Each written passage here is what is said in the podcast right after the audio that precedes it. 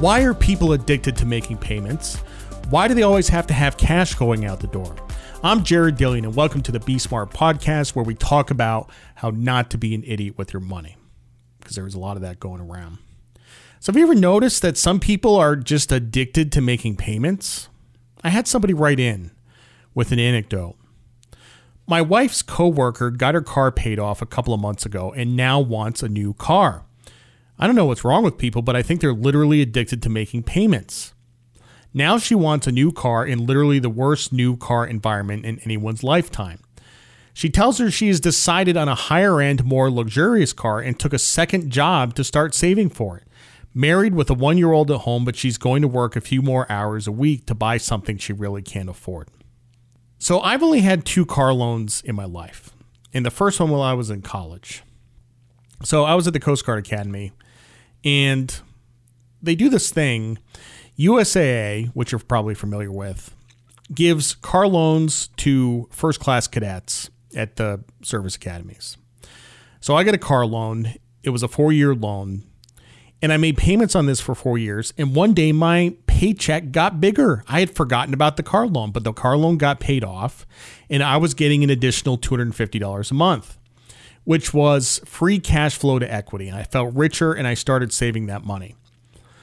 The thought did not even cross my mind to go out and buy another car. See, I got a Toyota Tercel, and that car was going to last me forever. You know, the most beautiful thing in the world is when you stop making payments on a car and you start getting that money back. And you own the car forever and it just depreciates to zero over time.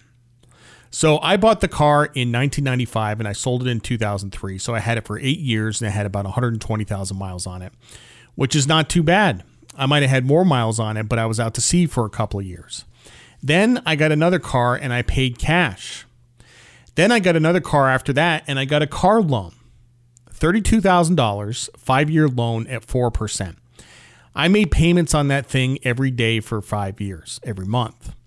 Then, after five years was up, again, free cash flow to equity. I had that car for two more years. Then I got another car and paid cash. This is a crazy statistic. 90% of people buy a car with a loan these days. 90% of people finance their cars. And this is not a great time to buy a car. There is a shortage of cars, and people are paying through the nose to get them. In the old days, you used to be able to go to the dealership and negotiate the price down. Now they negotiate the price up. It's supply and demand. This is not a good time to buy a car. But getting back to the original subject, there is some weird psychological need to always have a payment. I don't know what that is whether it's a credit card payment, a car loan payment, a student loan payment, or something else, people all they need to have a payment all the time. People will keep credit card debt hanging around. Why? They have the ability to pay it off and they don't, and they keep it around because they'll get lonely or something. I don't know. What will they do without a credit card bill? You see, I believe that people have Stockholm syndrome with their debt. They will have debt forever. I'm sure you know people like that. They just always have debt. And remember, the eighth wonder of the world is compound interest. And remember, the ninth wonder of the world is negatively compounding interest. So if you have debt and you're paying interest, you're actually negatively compounding, which means that your wealth is going down over time. Let me be clear there is no reason to have debt. You don't have to have debt. Yes, you might need to get a mortgage for your house, but outside of that, there's really no reason to have debt. You can live a life without debt, it is possible. I have no debt at the moment, and it's awesome. I'm, I'm about to get some debt when I build this house, and it'll be manageable. But otherwise, I live a life without debt a lot of people are like, okay, you have this mortgage, you're borrowing money at 3%. You can invest in the stock market at 10%. Why wouldn't you just do this all day long? It's because the interest that you are paying is certain, but the returns of the stock market are uncertain. And if you're wrong and the stock market goes down, then you have debt and losses. I don't think this is the right environment to be doing that. I say safety first Pay off your debt and then invest. The one exception to this might be your mortgage. You don't have to pay off your mortgage before you start investing. In fact, I don't think you should. A mortgage is a safer form of debt, it's secured debt. So you don't have to pay off your mortgage before you begin investing. But I, I do think you should pay off all your other debt. And this is the number one question I, I get from people. They're like, I want to start investing. Yeah, investing is fun. Investing is exciting. Everybody wants to make a lot of money. But what I ask them is, okay, what debt do you have? And they say, well, I have credit card bills and this car loan. I say, no, pay all this other stuff off first. Then we'll talk about investing. If you have credit card debt at 20% interest, when you pay down that debt, it is like you are earning a 20% return, which you cannot achieve in the stock market at the moment. Usually never.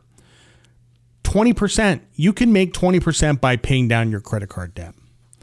You don't always have to have a car payment. You can buy a car with cash. It's you can be one of the 10% of people that buys a car with cash. Harder these days, especially with used cars. Used cars have gotten expensive, but you can do it. And once you pay off the loan, you don't have to run out and get a new car. You can drive the car that is paid off for a while.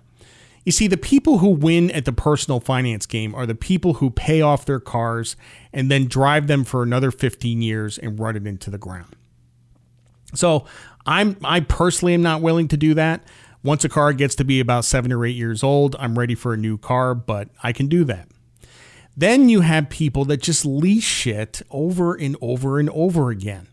You know, there are very few situations in which a lease makes sense, and it really only makes sense for rich people who want the luxury of having a new car every three years because there is an interest rate embedded in these lease payments and it's pretty high. It averages around 14%. You don't see it, and the lease payments are lower than the loan payments. So you're seduced into thinking you're getting a better deal on the car where you're actually not. You know, all anybody cares about are the payments. What is the monthly payment? That's all anybody cares about you could be paying 500% interest on something and all you care about is the monthly payments.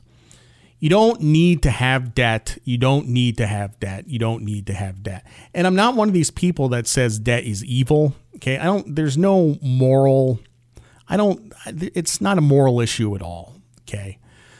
But you don't have to have a payment going out the door every month. Once you pay off a car loan, you have free cash flow to equity and that's when wealth really starts accumulating. And one more thing about the car loans five years max. You do not want a six year loan, a seven year loan, an eight year loan, five years max, no more than that. A longer term loan will get you a smaller payment, but you'll end up paying more in interest. That's why lenders like these loans. And remember, when you walk into a car dealership, you are taking your life into your own hands. You are totally helpless. Don't go into a car dealership without doing your homework on what the car is worth and what your trade-in is worth. Don't let them take you in the back room and start pressuring you into stuff. I know it can be intimidating, but it's really not because you're smarter than these guys. People get very intimidated in the back room. That's the purpose of the back room. They think they're going to get waterboarded. You see, you are smarter than the car salesman. I guarantee it. Smart people don't dress like that. Okay. Whether you realize it or not, you have the upper hand in this negotiation. You just have to do your homework. By the way, thanks for all the ratings and reviews on the podcast. It's really helping out. I got this great review. I want to read this one review in particular. Great use of 30 minutes each week. He mostly speaks truth, which is awesome. Sometimes I disagree, which is great. Don't blindly follow anyone. Gives great financial advice, which is much more realistic than Dave Ramsey. But sometimes he is a dildo with his stupid stories. I love it. I I love getting called a dildo in the reviews. I, I really I can't tell you how much I love this. It's awesome. Because I am a dildo with my stupid stories, and thank you for pointing that out. Thank you for listening to the Be Smart podcast. I'm Jared Dillian. See you next time.